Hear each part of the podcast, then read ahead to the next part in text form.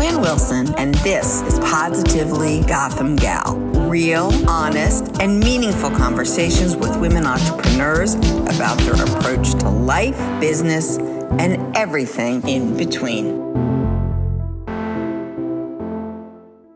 Natasha Halesworth is the founder of the Consistency Project, a new women led sustainable fashion and lifestyle studio focusing on secondhand and reworked vintage clothing. Through the Consistency Project, Natasha is reimagining the relationship between fashion and sustainability. She is also changing the retail experience, imagining shopping appointments with elevated service for her clients. This podcast episode will highlight her unique entrepreneurial journey towards the world of sustainable fashion.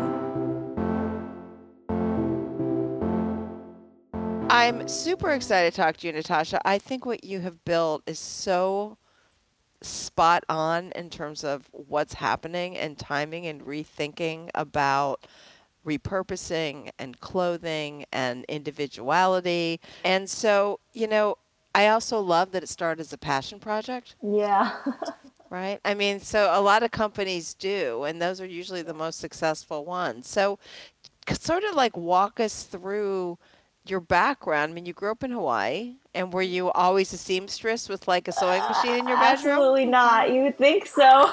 Although I like to uh, thank my mom for being super crafty. I mean, back growing up, she would make a lot of her Halloween costume, and like you should be making things, but uh, they both own their own businesses. So I grew up kind of within a retail environment, within entrepreneurial kind of spirit, being yeah, spirit, and and just kind of going after things and, and making things happen on your own. But the fashion thing kind of just came upon it was a personal interest of mine. I never really was able to pursue it as my parents thought it wasn't really a viable career path at the time. so, what kind of um, businesses do your parents? I mean, they had like a one-hour photo shop and a candy shop. It was like pure retail. I grew up like in a traditional mall, instead of you know people think oh growing up in hawaii i was on the beach all day. I was pretty much in a mall all day growing up in my uh, parents shop. They i think saw me as owning my own business but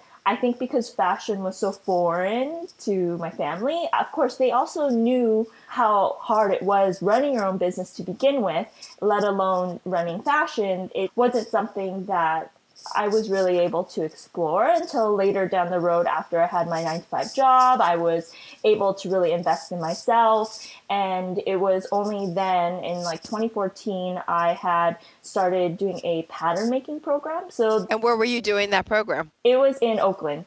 I was in California. So you went from Hawaii and then you went to California. Yeah. Did you go to college in between, or you just did? Yeah. Yes. Okay. So where'd you go to? Where'd you go to school? Uh, University of La Verne. Got it. Yeah. in California. So I was there, and after graduating, I moved up to the Bay Area, started working in tech, and then from there. That's what you do there. yeah, there. surprise. exactly. Um, so yes, I was working in tech, and uh, but again, you know, it provided this platform for me financially to then think about okay, how do I invest in myself and the interests that I had. So yeah, I took a program on the side while working.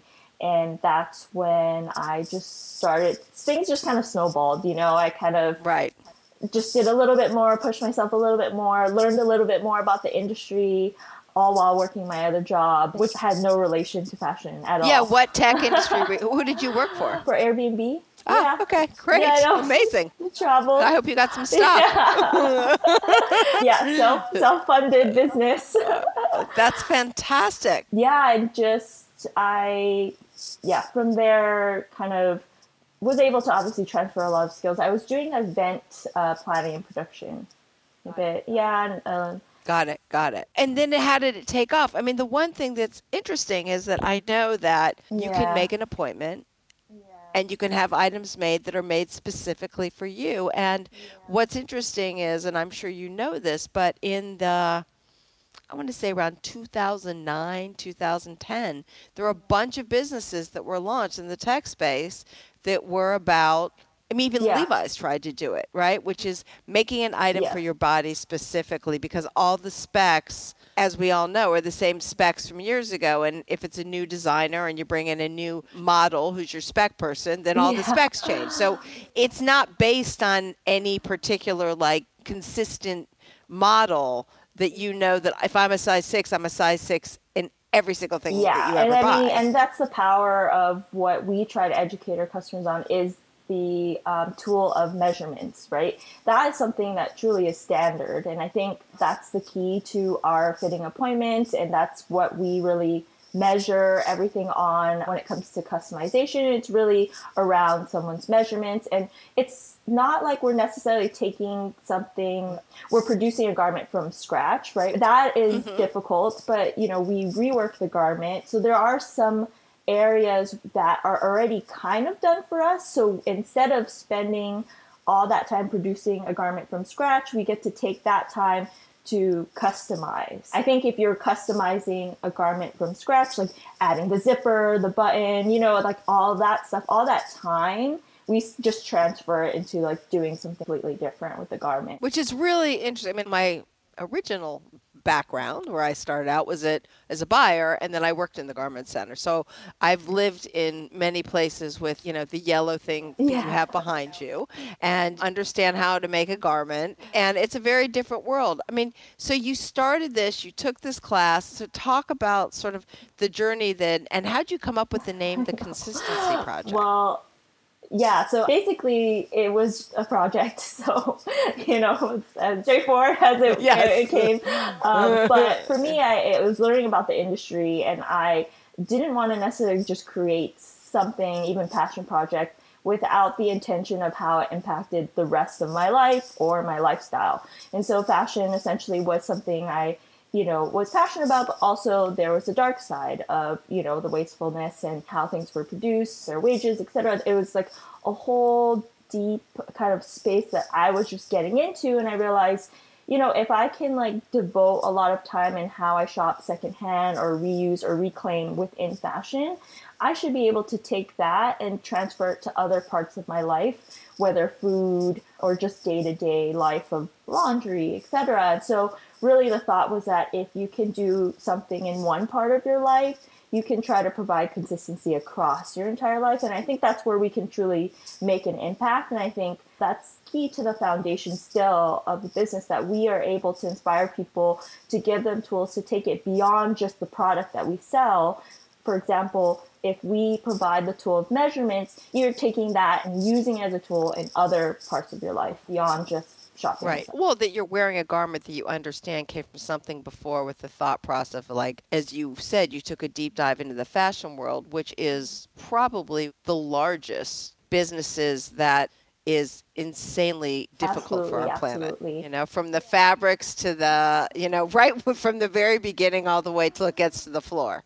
You know, I mean, it takes a lot of water to make a T-shirt, and you know they're not using gray water; they're using fresh water to make more fabrications, and it just continues down the line, even in regards to the people that are making these products before it gets to the floor where you buy it, and no one has any idea. You know, this whole concept of even of like making it in America. It's like, well, yeah, you don't want to have it made in America if you want a twenty dollar T-shirt because Yeah. guess what? We pay people twenty dollars an hour. Yeah, I mean, I, it, it is crazy to think that people don't understand that the the mathematics around like, oh, if you're buying a garment, now how much time do you think this actually takes? Therefore, how much you know materials and how much is the person getting paid making that? I mean, and I think that's why shopping secondhand or when it comes to reuse is so important for people to feel comfortable doing. I think it's one of those things where the impact is truly there when everyone can do at least a little bit of it versus you know someone feeling the burden of doing everything you know only specifically shopping secondhand It is. which you know personally i've tried but it's sometimes very very difficult i mean when you're like a mom of two you know it's like sometimes you just have to make you know sacrifices in that area and i think that's the thought of our project is trying to make people have a different relationship with shopping secondhand because I think there's also a lot of difficulties and different avenues of how you can shop secondhand with a thrift store or a curated vintage shop or online platforms like ThredUp, you know, and so I think there's just all of these different ways. And so when we engage with someone, we are able to then say, hey, you know, here's another side to shopping secondhand, and here are the tools to hopefully help you shop secondhand anywhere else. Right. Or parts of your life, right? If you're making a purchase and you understand the thought process behind it, then hopefully you'll make that thought process another yeah, parts and of your life. And honestly, sometimes it's hard not to because you then start to think and, and you start to consider, oh, well, maybe I can just you know get this other thing actually on the same platform you know facebook marketplace or things like that. You know people start to then go out a little bit of their comfort zone. And we also like to think that we push people outside of their comfort zone stylistically as well you know. And so it's just those little things that we try to think about and do within the business that we hope then carries forward you know pat beyond us. I think we're in a very interesting place, even as the world is sort of shifting and you think about all the luxury brands and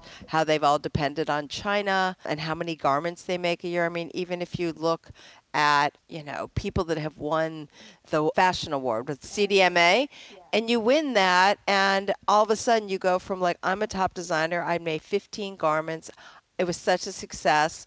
And then you turn around and within 10 years they're making 300 SKUs you know because that's the industry you know grow next year grow next year more product more product more product. And you know I've watched so many designers over the years because I love the fashion business.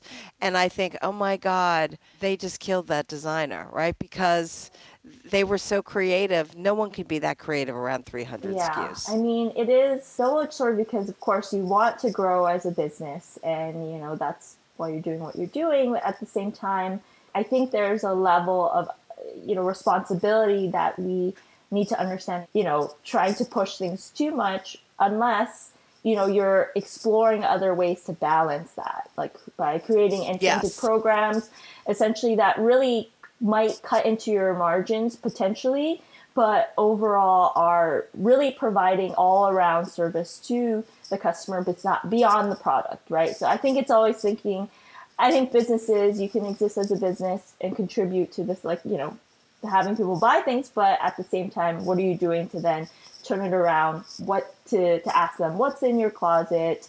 How are you recycling? Like, how are you buying? I think those are the type of things we're hoping to explore. I get that. I mean, I think it's really hard. I mean, when people think about retail therapy, right? It's like all you want to do some days is just go out and buy something, Yeah. right? I know. And you know, and that that's a, a tough one. I have to say, I love your tagline, based in New York with roots in Yeah. Hawaii, and I assume you came up with this tagline, so it just really defines who I you are. Yeah, I- I think any business really sometimes the root of it it really is founded from like really the, the founder, like the person who started it. A lot of the values, a lot of the experiences, the cultural, you know, impact, like everything kind of fuses into the business. So yeah, I would definitely think that business is a huge part of me and vice versa. And do you think your climate roots came from growing up in Hawaii, which is probably a lot more sustainable to some of the climate issues we're having today? You would be surprised though at the sustainability efforts here in Hawaii. It's actually not as, I guess, not, I wouldn't say developed, but I think not as progressive in like trying to innovate in certain areas. So when you think about things like solar, right? Like we are a state that really gets sun 365 days a year. So Pretty much, you yeah. know, it would be wise for a state like ours to invest in solar for everyone, for businesses, etc. Like building some kind of structure around that. Yet it's very, very far from that. So yeah, I think being back home though, it it's something actually positive. I think a lot of times people grow up in Hawaii, what they do is they leave and then sometimes they never come back. And so coming back is really being able to bring whatever like knowledge or whatever you think you've kind of learned outside and then trying to move, you know, your home forward. Totally. So where are you sourcing all of these fabrics? So it's not really a fabric thing; it's more of a garment thing. so yeah, right, you're yeah, right. You're yeah. right. You're absolutely. Yeah, it's a little bit different of an approach, but it essentially can be wrote, approached similarly. We will essentially partner up with certain businesses like Stanray, the Painter Pant. We work directly with them on their dead stock that they've kind of been sitting on for, you know, decades, many years. I'm shocked that they've kept it. Yeah, which, you know, I think sometimes it's actually sometimes hard to dispose of your stuff you know as a business i think what happens is like okay there's you know imperfection you set it aside and all of a sudden 10 years pass by and you turn around You have a factory. and you look at all this stuff that you've just set aside and it's gone from like 10 to like thousands and it's because you're just going and going and then all of a sudden you're thinking okay what do i do with this stuff and at one point they sold everything to like a vintage warehouse. They sold like bales of it, Right. and that's where I originally found them. Is working through a vintage warehouse that happened to buy you know hundreds and hundreds of their pants. Found it there initially, and of course, at some point, the pants you know you can't purchase them through there anymore. And Stan Ray actually reached out directly to me and said, "Hey, we love what you're doing, you know, and we still have a lot of pants." that we did. like what? Like at, there was a point where I was like, okay, we can't. You know, when you work with reclaimed materials or dead stock, there's you always plan for an end. you know, it's it's like, and so you really kind of think like, okay, if we don't have these pants, what is it next, et cetera, et cetera. But yeah, they came through, and then now we work directly with them. And I think you know sometimes there might be a point, but also in the world, as you know, of production, there is always something coming up to like a quality control so some imperfections etc there's always that. And so i think if we're able to position ourselves to work with those type of i guess garments that is a great way to kind of sustain long term. But you know in the future we hope to work with other brands. And when it comes to just other materials sometimes it's directly through vintage warehouses that really focus on having a range of the same style of something. You know, still one of one, but like a bulk. Right. Well, I'm sure they're either giving it to you or you're buying it from them, but certainly not a very expensive price point. So I'm going to assume that your margins are pretty good based on the fact that you're re, you know, using materials. You would think. uh, I'm not going to give specific numbers. It's only, you know, about $10 less than new.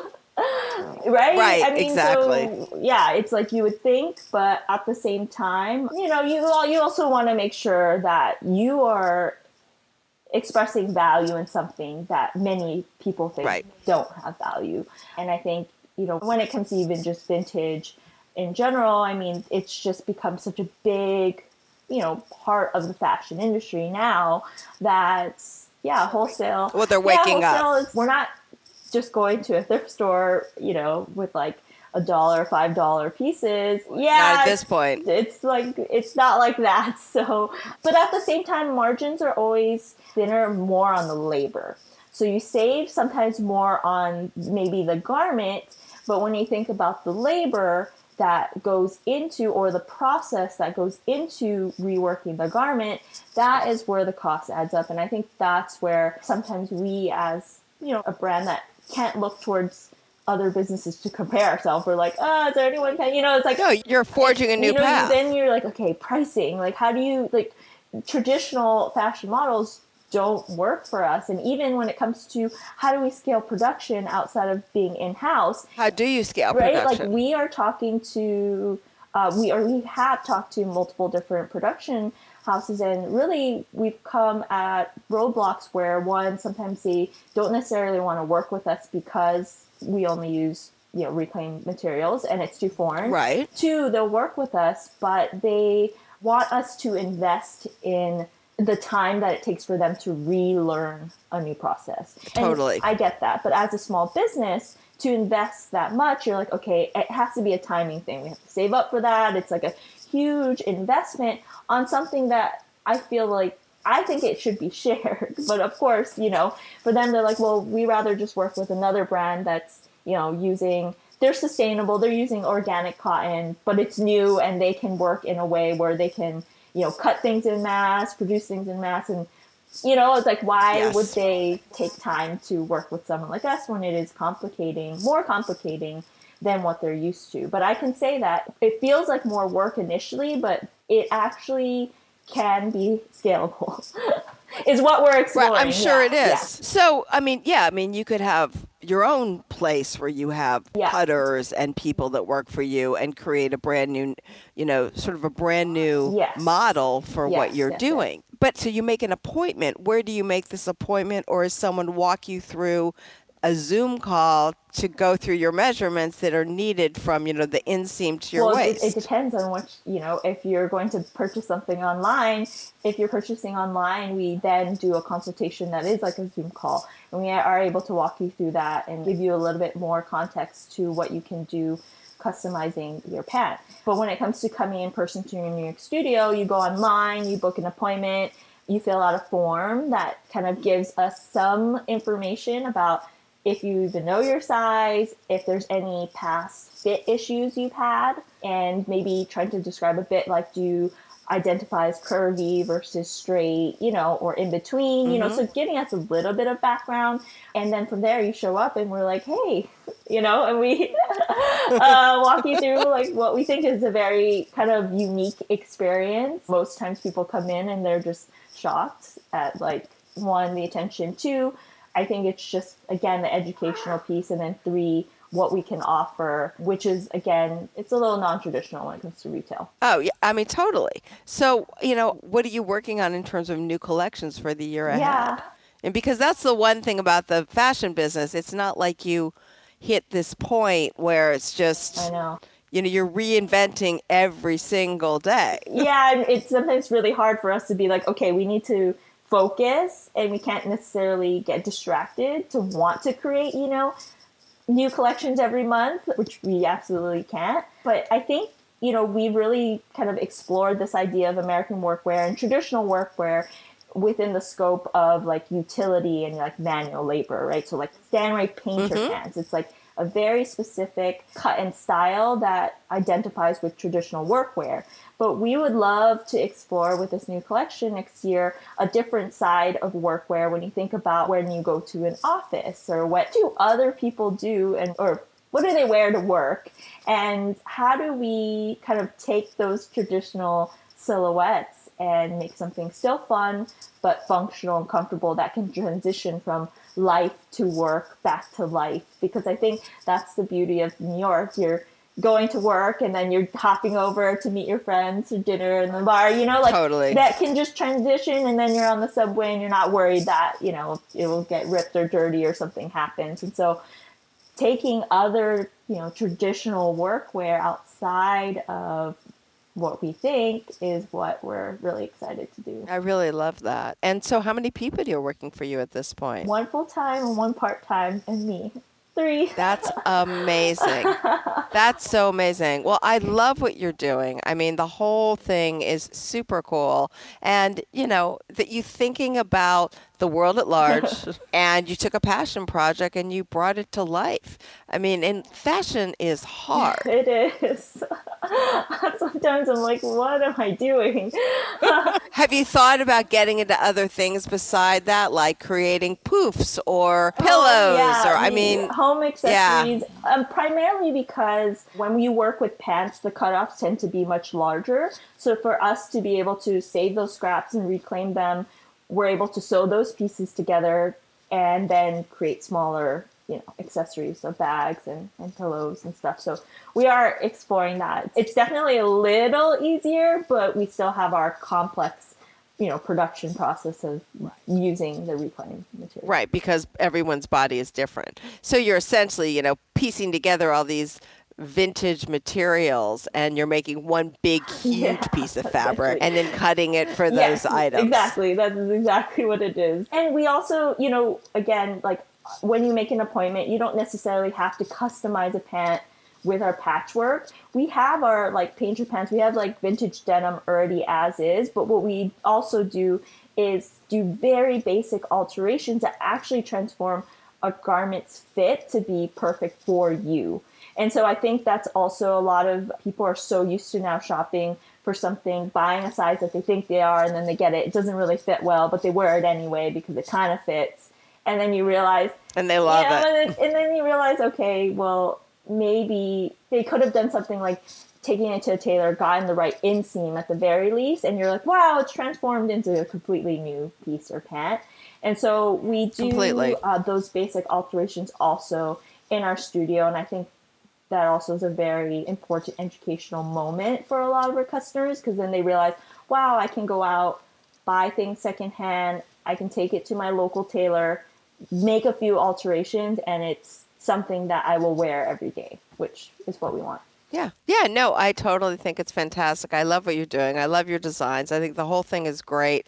And it'll be very interesting to see how this type of thought process in this industry takes hold as I mean, certainly right now, the planet is one of the most important buzzwords that are happening that I hope does not go away. Although these people that are throwing shit at, you know, Monets or these big paintings around the world is, I'm not so sure that's the way to continue to keep up the uh, conversation, yeah. but at least it's being highlighted. Yeah, yeah. It, I mean, it is, I think it's just the beginning. And I think, you know, we're not the only brand, I think, exploring things. And I think, you know, we just hope to be one of of many, like to like collectively make the impact that we hope to see. Yeah, it's great. Well, thank you so much for coming yeah, on. Thank you for having me. All right. Well, thank you so much. And um, I'm definitely going to get one of the phenomenal items. And uh, maybe Alice and I will take you a trip to down. Come and, to uh, our studio. And, well, we'll do and, a full Exactly. Please come down. We'd love to host. I th- yeah, we, we, will do it. I would love that.